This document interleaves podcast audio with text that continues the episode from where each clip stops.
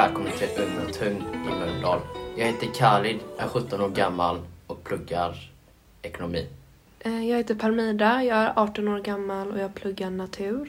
Jag heter Rawan och jag är 20 år och jag pluggar till barn och fritidsprogrammet. Jag heter Leon. Jag är inne på andra året på ekonomiprogrammet just nu. Och jag är 17 år. Hur har pandemin påverkat det sociala livet?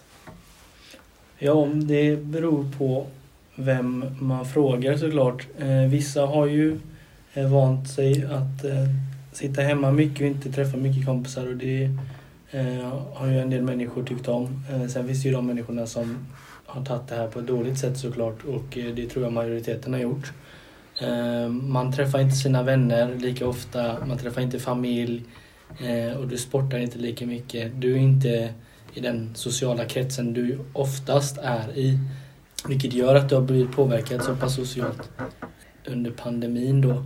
Det blir mycket eh, social distansering vilket gör att du inte kan vara med folk eh, och familj på samma sätt.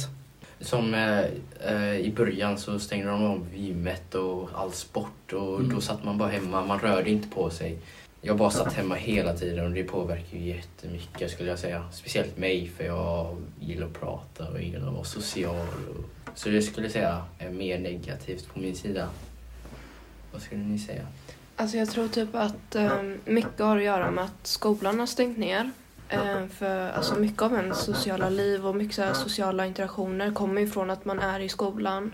Och man är ju där typ varje dag flera timmar och sen är plötsligt så har de ju stängt ner det och då när man är hemma hela tiden då är det ju klart att det är en jättestor kontrast. Eh, och sen typ efter skolan då kanske man träffade folk och typ pluggade tillsammans eller bara var hemma hos någon eller vad som helst. Man gör typ inte det lika mycket nu. Och speciellt inte i så här större grupper.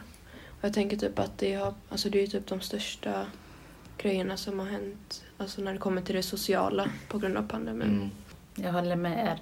Det har absolut påverkat min sociala livet.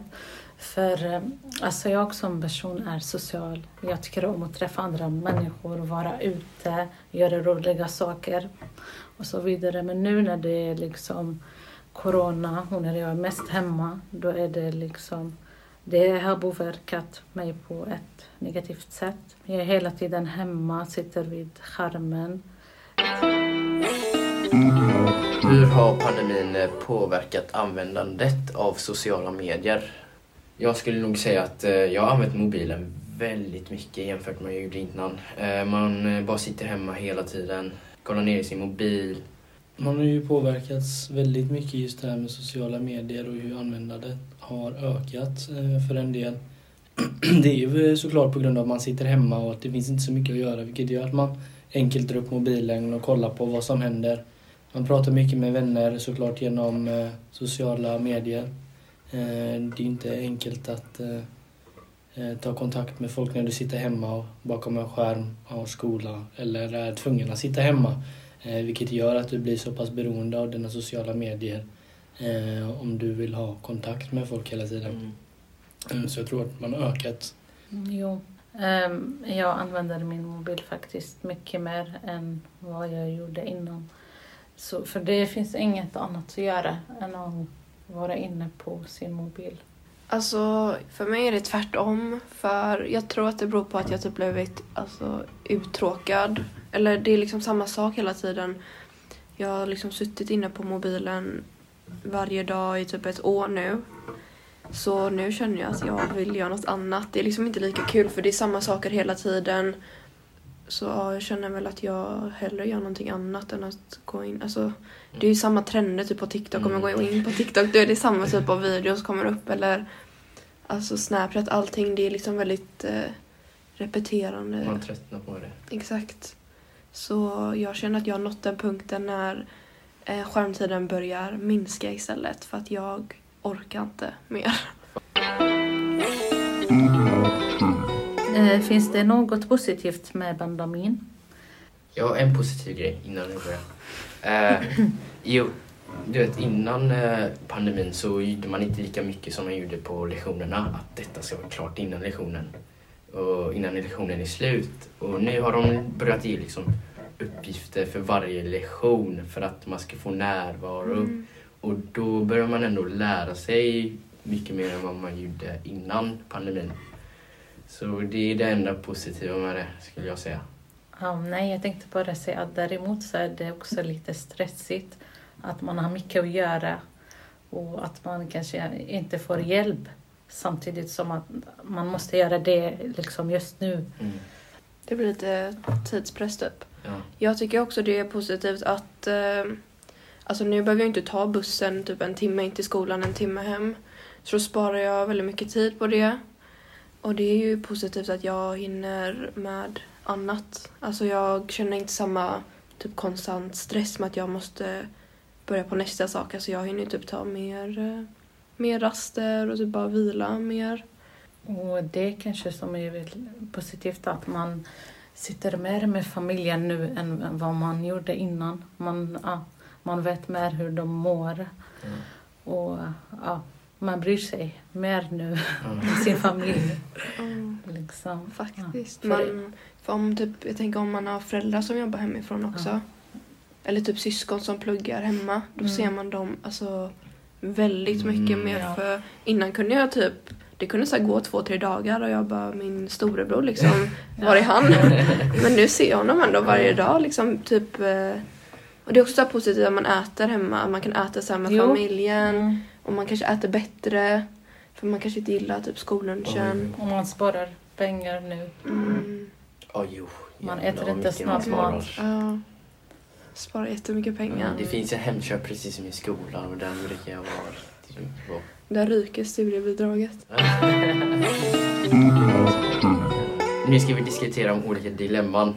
Saras kompis har gått bort och hon vill jättegärna gå på hens begravning för att få ett riktigt avslut. Ska hon gå på begravningen? Eh, var det rätt eller fel när det är en pandemi? Ja, det är ju väldigt eh, sorgligt det här med begravning och restriktioner. Eh, men som sagt, för att eh, minska sp- spridningen av detta så måste man tyvärr eh, ta hänsyn till de restriktioner som finns. Men det finns säkert lösningar för detta ändå. Eh, just med det här eh, med begravning, att man kan säkert placera folk på olika eh, platser runt om Mm. där personen beg- begravs. Kanske får vistas några om gången. Men jag tror det är nog de bästa lösningarna man kan göra istället för att inte gå alls. Liksom. För det är väldigt förståeligt att man vill gå på begravningar och sånt men man måste tyvärr också tänka på att folk kan bli väldigt sjuka. Om hennes, alltså här, hon, hon, kan, hon kan ju såklart gå om hon vill. Alltså, i, hon måste ju tänka på restriktioner och allt det där, att man ska hålla avstånd. Men ifall det är så här max, att det går inte mer att eh, släkten har redan tagit plats typ. Att, det, Mm. ja, att eh, 50 typ har redan tagit hennes plats. Att eh, ifall föräldrarna, om, ifall hennes kompisars, eh, kompis föräldrar inte vill att eh, hon inte ska vara där, då måste hon stanna hemma. Alltså jag kan ändå, jag tror att det är typ lättare sagt än gjort. För jag tror att i den situationen då kan ju den personen känna att om hon inte går då kanske hon liksom för resten av sitt liv känner att alltså att hon inte har fått det avslutet som hon behöver få. Och det kan ju påverka henne väldigt, alltså det kan ju påverka henne väldigt mycket så här, mentalt. Att hon typ inte riktigt kan acceptera att den personen har gått bort kanske om hon inte får vara med på den ceremonin typ. Så jag tycker, alltså jag vet inte om det finns rätt eller fel. Även om det är under en pandemi. För jag tror att det beror väldigt mycket på alltså individen. Och eh, ja, men, tror liksom med hon Sara att hon kommer kunna klara att gå vidare från det här äh, som har hänt. Utan att må jättedåligt och utan att gå liksom på begravningen. Eller känner hon att det är så pass viktigt för henne att det kanske är värt att liksom riskera. Alltså, hon kanske tänker att det är mer, alltså det kanske är jobbigare för henne att inte gå än det är att gå och Alltså det är svårt att se vad som är rätt eller fel. Men eh, i och med att det är sorgligt och, Eh, och, att det är hennes vän. Så tycker jag att Sara ska gå på begravningen. Och att hon ska följa eh, reglerna. Att hon ska ha munskydd. Och att hon ska hålla avstånd och försöka att ta med sig liksom handsprit och, och att hon inte stannar länge där. Att det tar så kort tid. Mm. Okis föräldrar befinner sig i riskgrupp. Han måste in till skolan för att skriva slutprov. Skriver han inte provet får han F för kursen. Men åker han till skolan riskerar eh, han att bli sjuk och smitta sina föräldrar. Vad ska han göra? Alltså jag tänker typ att ifall han eh, åker då, om man åker till skolan och blir sjuk och så tar han med sig corona hem och hans föräldrar är i riskgrupp och så dör de. Då har han liksom förlorat sina båda föräldrar för resten av livet. Ja.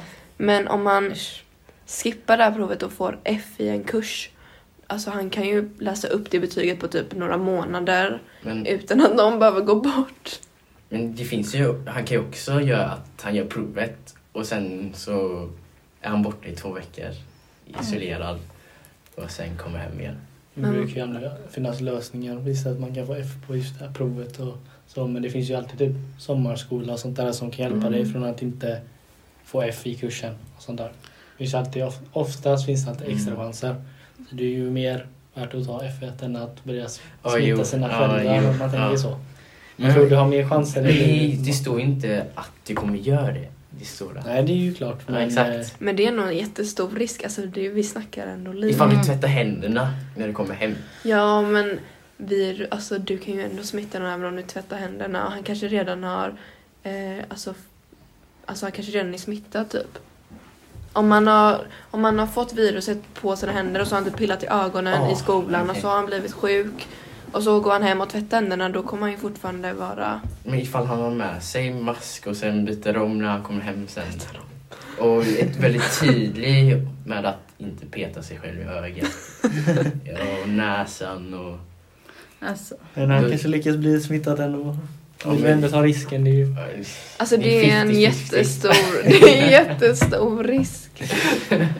Men jag tänker så här att man kan alltid hitta lösningar. Ifall han, går, alltså, ifall han kontaktar sin lärare och berättar att min föräldrar, mina föräldrar ligger i riskgrupp. Så att läraren kan själv liksom hitta lösning. Vi kan säga så här att, att eh, eleven och sitter själv i ett klassrum med läraren och gör provet. Då är det liksom bättre än, än, än att göra provet med hela klassen. Eh, och det är klart att hans eh, föräldrars liv är viktigare än provet men det går att göra så här. Man tar bara studenten en gång i livet. Jakob vill ha en stor fest med alla sina vänner och de är, en, eh, och de är inte i riskgrupp. Om det är med hans, med hans vänner från typ klassen, då tänker jag att de kommer ju träffas ändå. De, alltså om de är i skolan samma dag för de har utspring, då kommer de ju träffas där och om de skulle smittat varandra så hade de ju smittat varandra i skolan liksom vid, när de ska springa ut då. Så då kan de väl lika gärna träffas igen på kvällen typ. Men om det är liksom att de ska blanda en massa olika grupper och från olika klasser, från andra skolor, personer som de inte har träffat på ett tag.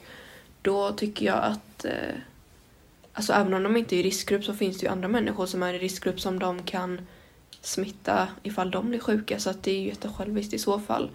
Men jag förstår också att liksom man i stunden tänker att det här är bara en gång. Mm. Så det kanske är värt att ta den risken liksom. Men eh, ja, alltså man får ju anpassa sig efter situationen som vi är i nu. Mm. Mm.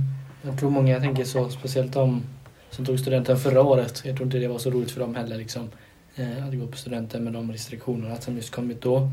Eh, då blev det liksom inte samma festande och samma utspring som man kunde tänka sig att det skulle vara. Eh, men som sagt, man är inte ensam om detta. Det gäller liksom hela världen. Och jag tror ändå att man, om vi ska liksom klara oss igenom den här pandemin så får vi tyvärr följa de här restriktionerna även om det kan vara väldigt tråkigt och eh, ja, förstöra en del chanser som man bara får en gång i livet. Mm. Ja, jag skulle ju eh, inte dragit på den festen. Eh, jag skulle... Vad skulle jag gjort? Eh, jag skulle se till att det är bara de jag känner, de jag har hängt med, de i min klass. Mm. Se till att eh, det är, alltså, att det inte är nya människor. Och, du vet, när Ett mindre umgänge. Ja, precis. Men Mm. ändå om det är så, så med alkohol kan det bli att det blir eh, väldigt, att man hänger över en, att det blir mycket sånt, att det blir, man rör vid varandra väldigt mycket. Mm. Inte på det sättet.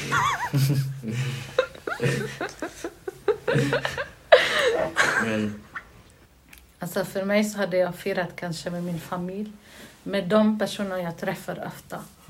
Och så hade jag kanske gjort en fest efter några månader tills pandemin har gått över. nu är detta avsnitt slut, men nästa gång ska vi prata med Petra från projektet Tjejers beställning i Mölndals stad.